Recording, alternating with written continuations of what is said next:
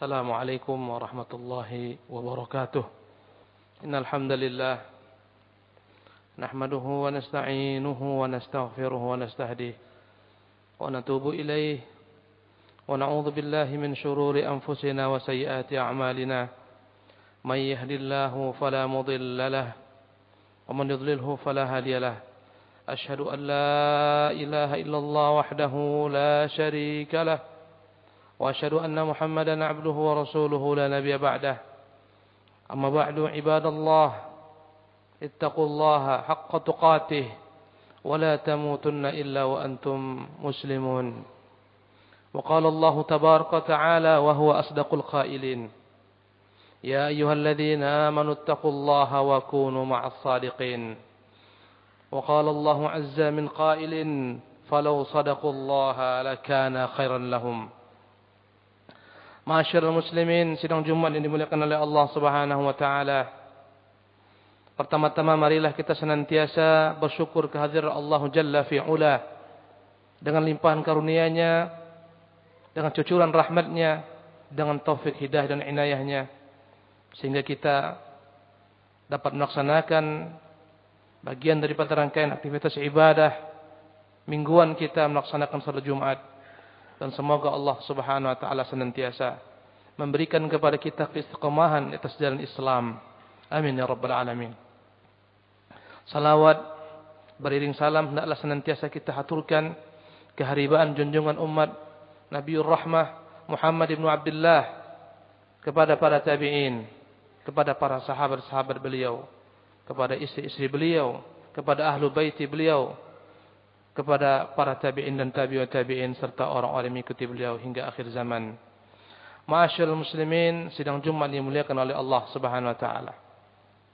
Allah Subhanahu wa taala memerintahkan kita untuk senantiasa bersama rombongan orang-orang yang jujur. Allah mengatakan, "Ya ayyuhalladzina amanu" Wahai orang-orang beriman, ittaqullah. Bertakwalah kalian kepada Allah wa kunu ma'as sadiqin. Dan hendaklah kalian senantiasa bersama orang-orang yang jujur. Allah Subhanahu wa taala menyebutkan dalam surat Muhammad pada ayat yang ke-21, "Falau sadaqallaha lakana khairan lahum." Kalaulah seandainya mereka jujur kepada Allah Subhanahu wa taala, maka hal itulah yang terbaik bagi mereka. Masyaallah muslimin sidang Jumat yang dimuliakan Allah. Sepakat setiap umat. Apa pun bangsanya. Apa pun warna kulitnya. Bahkan apa pun agamanya. Seluruhnya sepakat tentang keutamaan jujur. Dan seluruhnya sepakat tentang tercelanya dusta. Apa pun agamanya. Apa pun bangsanya. Fitrah dasar manusia menjunjung tinggi nilai-nilai kejujuran. Fitrah dasar umat manusia membenci yang namanya kedustaan. Dan itulah Islam. Datang mengajarkan manusia untuk memelihara fitrah yang suci ini. Agar mereka menjaga kejujuran sepanjang masa. Dan dengan kejujuran inilah tegak pilar-pilar urusan dunia. Dan dengannya pula tegak pilar-pilar urusan agama. Dalam muamalat Rasulullah sallallahu alaihi wasallam pernah masuk ke pasar. Salawatu Rabbi wa salamu alaihi. Dan dia lihat ada tumpukan daripada kurma-kurma. Kemudian beliau masukkan tangan beliau ke dalam gunung daripada kurma tersebut dan ternyata di bagian bawah terdapat kurma-kurma yang basah. Yang di atas indah, yang di atas baik, yang di bawah basah.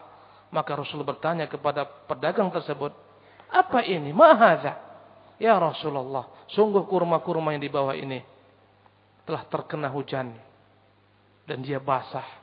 Maka Nabi mengatakan, kenapa tidak kau letakkan di atas? Man ghasyana falaysa minna. Yang menipu kami bukan daripada golongan kami. Subhanallah. Urusan dunia tegak dengan harta, dengan muamalat, setiap padanya ada kedustaan, Allah cabut keberkahan. Berkata Rasulullah SAW, Al-bayyi'ani bil khiyar, ma lam yatafarraqa. Fa in bayyana wa saddaqa, burika fihima. Berkata Rasulullah SAW, sesungguhnya jual beli berlaku padanya khiyar. Kebolehan dalam melangsungkan jual beli. Atau boleh dia batalkan jual beli. Malam yatafarraqa. Selama kedua-dua orang ini belum berpisah fa in bayyana wa saddaqa seandainya kedua-duanya menjelaskan akad dengan baik dan benar dan kedua-duanya jujur dalam akad transaksi tersebut burikalahuma Allah berikan kepada keduanya keberkahan dalam jual beli mereka subhanallah andai kata fa in katama andai kata kedua-duanya menyembunyikan aib menyembunyikan cacat alias berdusta Allah cabut keberkahan daripada keduanya. Allahu Akbar. Masyaallah muslimin sidang Jumat yang dimuliakan oleh Allah Subhanahu taala. Jujur pahit. Tapi akibatnya lebih manis daripada madu. Subhanallah. Allah Subhanahu wa taala mengkisahkan kepada kita seorang sahabat Rasulullah SAW. Subhanallah. Ka'ab bin Malik. Dengan segala macam kejujurannya. Allah Akbar. Ketika terjadi peperangan Tabuk, Rasulullah perintahkan semua sahabat untuk pergi berjihad. Kecuali yang punya uzur. Orang-orang munafik berbondong-bondong mencari uzur. Mencari-cari alasan agar tidak mengikuti peperangan. Dan perang Tabuk adalah peperangan yang begitu masyhurnya dalam Islam. Peperangan ini menampakkan mana para pendusta, orang-orang munafik dan mana orang-orang yang jujur. Allah Akbar. Rasulullah siapkan mereka berbekal. Bersiap-siap. Dan Ka'ab bin Malik. Qadar Allah Ta'ala ma sya'afa'al. Dia katakan, saya tidak pernah merasa lebih banyak harta kecuali pada perang tabuk. Saya siapkan dua unta. Untuk pergi dalam perang tabuk. Kaum muslimin bersiap-siap. Saya katakan, gampanglah. Besok saya akan selesaikan semua persiapan. Saya akan mengejar Rasulullah. Kaum muslimin telah berangkat. Rasulullah bersama sahabat-sahabat berangkat. Berkata Ka'ab bin Malik, ah belum jauh mereka pergi. Biarlah saya santai sejenak. Mungkin nanti saya akan kejar mereka dengan cepat. Sampai akhirnya Rasulullah telah pergi jauh. Dan mustahil dia mengejar Rasulullah SAW. Allah Akbar. Dan dia lihat di Madinah tinggal orang-orang yang memang Allah berikan uzur. Orang-orang yang cacat, anak-anak, kaum wanita dan orang-orang munafik. Dan sungguh dia begitu. Menyesal dengan tingkah lakunya. Memperlambat amal saleh. Dan dia dapati hanya dua orang mukmin yang sepertinya. Subhanallah. Pulanglah Rasulullah sallallahu alaihi wasallam.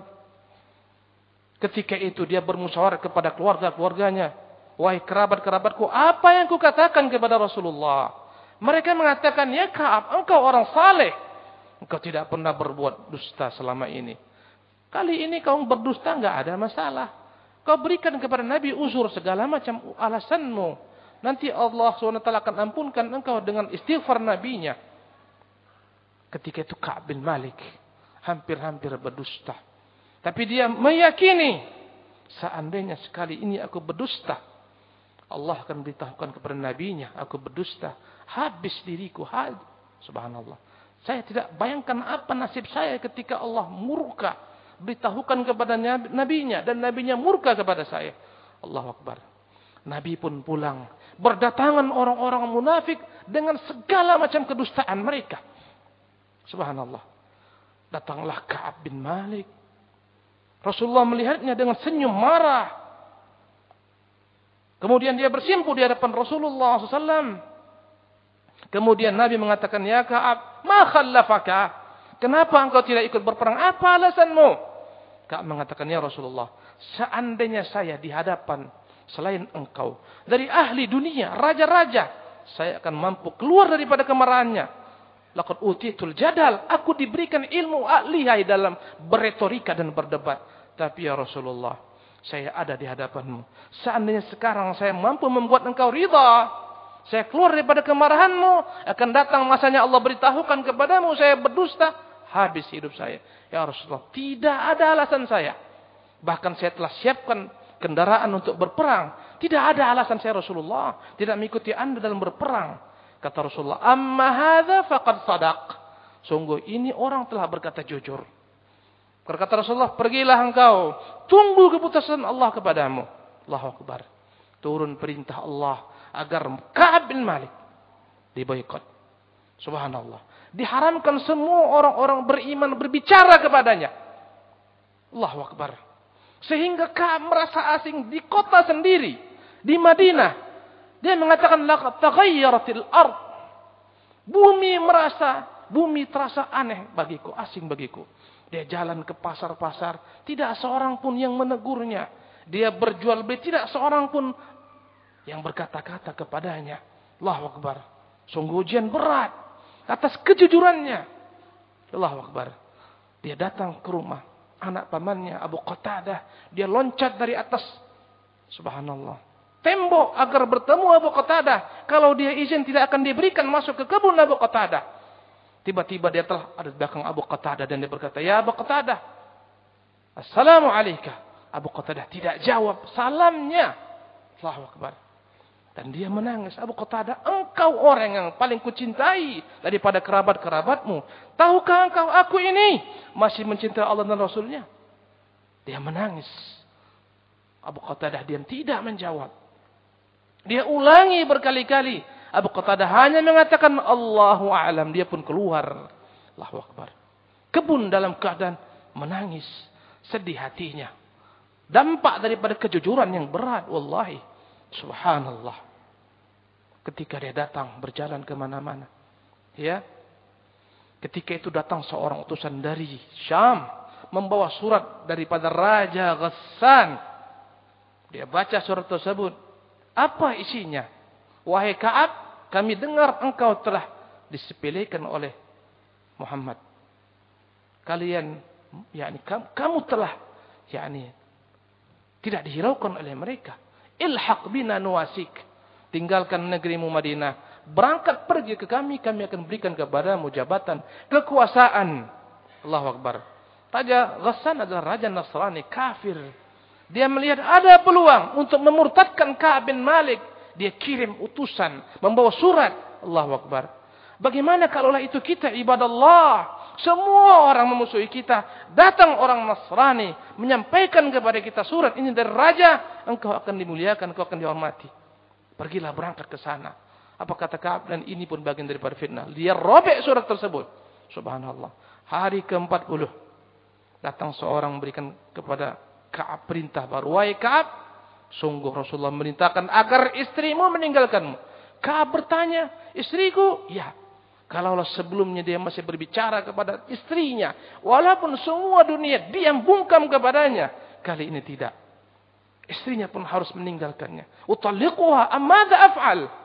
Apa yang harus saya lakukan? Saya ceraikan dia? Kata utusan tersebut, tidak. Kau suruh dia pulang ke rumah orang tuanya. Sampai datang keputusan Allah. 50 hari ibadah Allah. Berjalan pembaikatan umum.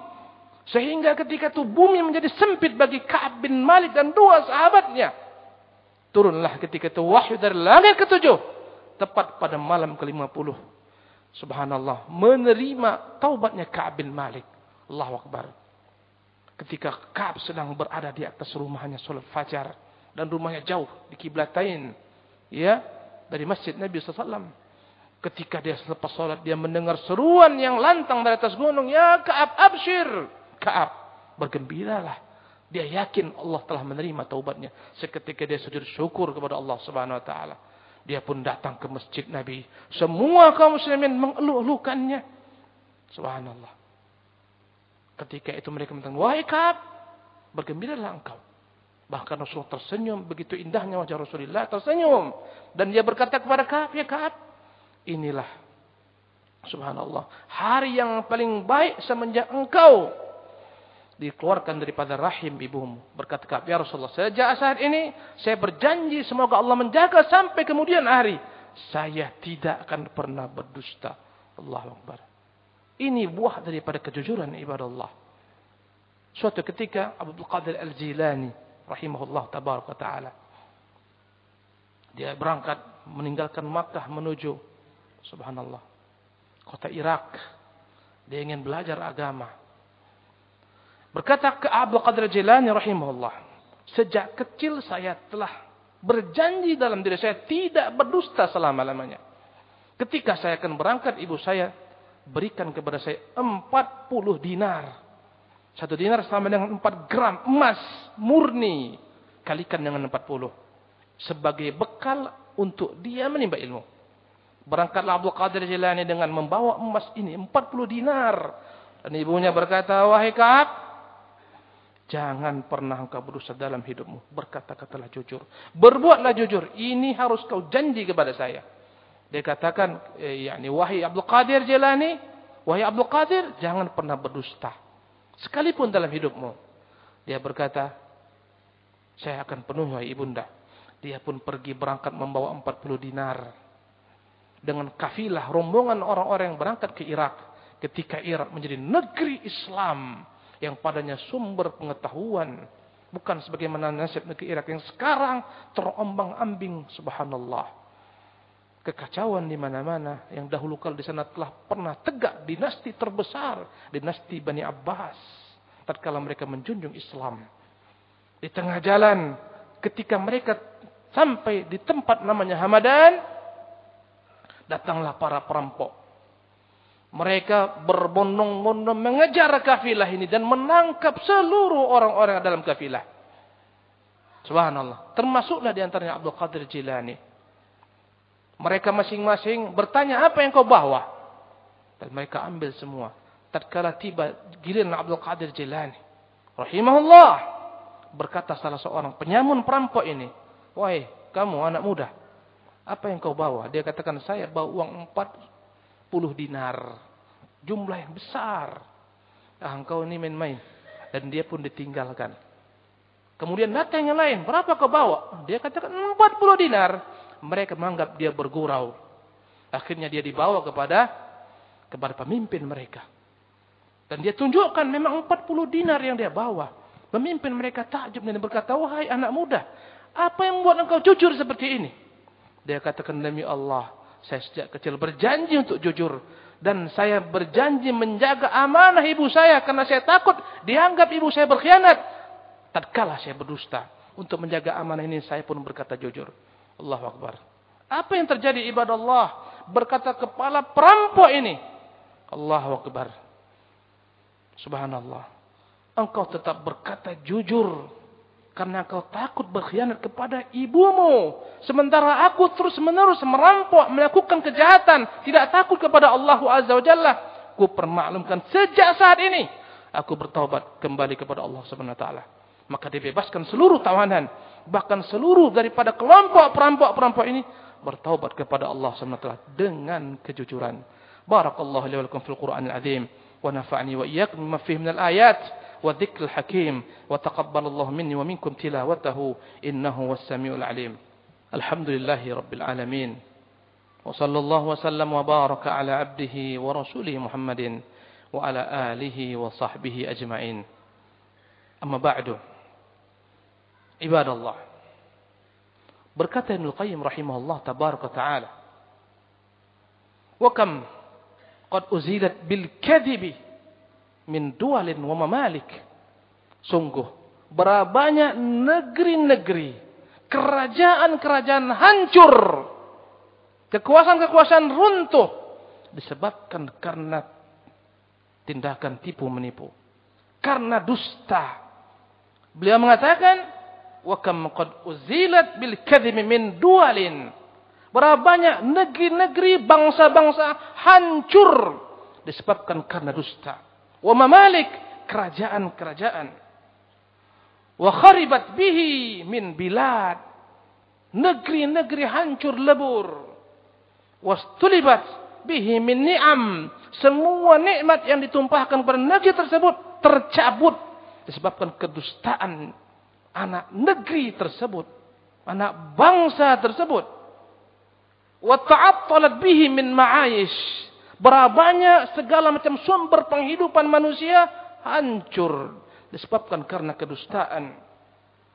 Wa fasadat bihi masalih. Segala macam kemaslahatan rusak disebabkan dusta. Wa ghurisat bihi adawat. Alangkah banyaknya permusuhan berkembang subur disebabkan karena kedustaan. Wa quti'at bihi mawaddat. Segala macam kecintaan terputus gara-gara kedustaan. Waftaqara bihi al-ghani. Berapa banyak orang-orang kaya menjadi miskin disebabkan karena kedustaan. Wa dhulla bihi aziz. Wa dhalla bi aziz. Berapa banyak orang-orang mulia menjadi hina dina gara-gara kedustaan. Sungguh. Ini mengajarkan kepada kita. Pilar-pilar keberuntungan suatu bangsa. Tatkala semua anak negeri tersebut menjunjung nilai-nilai kejujuran. Di mana-mana. Akan hancur suatu bangsa. Tatkala anak negeri tersebut menjunjung tinggi kedustaan di mana-mana. Fala haula wala quwata illa billah. Bahkan berkata Syekhul Islam Ibnu Taimiyah rahimahullah, "Inna Allah la yansuru daulatal adilata wa in kanat kafirah." Sungguh Allah akan membantu memberikan kejayaan kepada negeri-negeri yang adil meskipun mereka adalah negeri-negeri kafir. Wala yansur ad-daulata adh-dhalimata wa in kanat mu'minah dan Allah tidak akan tolong, tidak berikan kejayaan, keberuntungan kepada suatu negeri yang tegak dengan kezaliman. Meskipun negeri tersebut didominasi oleh orang-orang Islam. Ibadah Allah, pelajaran berharga daripada perkataan para ulama. Andai kata kita ingin menjadikan negeri kita negeri yang begitu kuatnya dalam segala hal, negeri yang maju sebagaimana pendahulu kita, Wallahi negeri kita dahulu kala. Subhanallah. Kerajaan sampai ke mana-mana. Maka hendaklah kita menjunjung tinggi nilai-nilai kejujuran dalam semua lini kehidupan kita. Wassallu ala nabikum. Wa malaikatahu yusalluna ala nabi. Ya ayuhalladzina amanu sallu alaihi wa sallimu taslima. Allahumma salli wa sallim. وبارك وأنعم على عبدك ورسولك محمد وعلى آل محمد كما صليت وسلمت وباركت على إبراهيم وعلى آل إبراهيم في العالمين إنك من مجيد وارض اللهم عن الخلفاء الراشدين المهديين أبي بكر وعمر وعثمان وعلي وعن بقية الصحابة والتابعين وتابع التابعين ومن تبعهم بإحسان إلى يوم الدين. اللهم اغفر للمسلمين والمسلمات والمؤمنين والمؤمنات الأحياء منهم والأموات برحمتك يا أرحم الراحمين. ربنا لا تزغ قلوبنا بعد إذ هديتنا وهب لنا من لدنك رحمة إنك أنت الوهاب. اللهم أعنا على ذكرك وشكرك وحسن عبادتك. اللهم اختم لنا بحسن الخاتمة ولا تختم علينا بسوء الخاتمة. اللهم انصر ولاة أمورنا. اللهم أصلح ولاة أمورنا. اللهم أصلح بلادنا وسائر بلدان المسلمين. ربنا ظلمنا أنفسنا وإن لم تغفر لنا وترحمنا لنكونن من الخاسرين. ربنا آتنا في الدنيا حسنة وفي الآخرة حسنة. وقنا عذاب النار. عباد الله إن الله يأمر بالعدل والإحسان.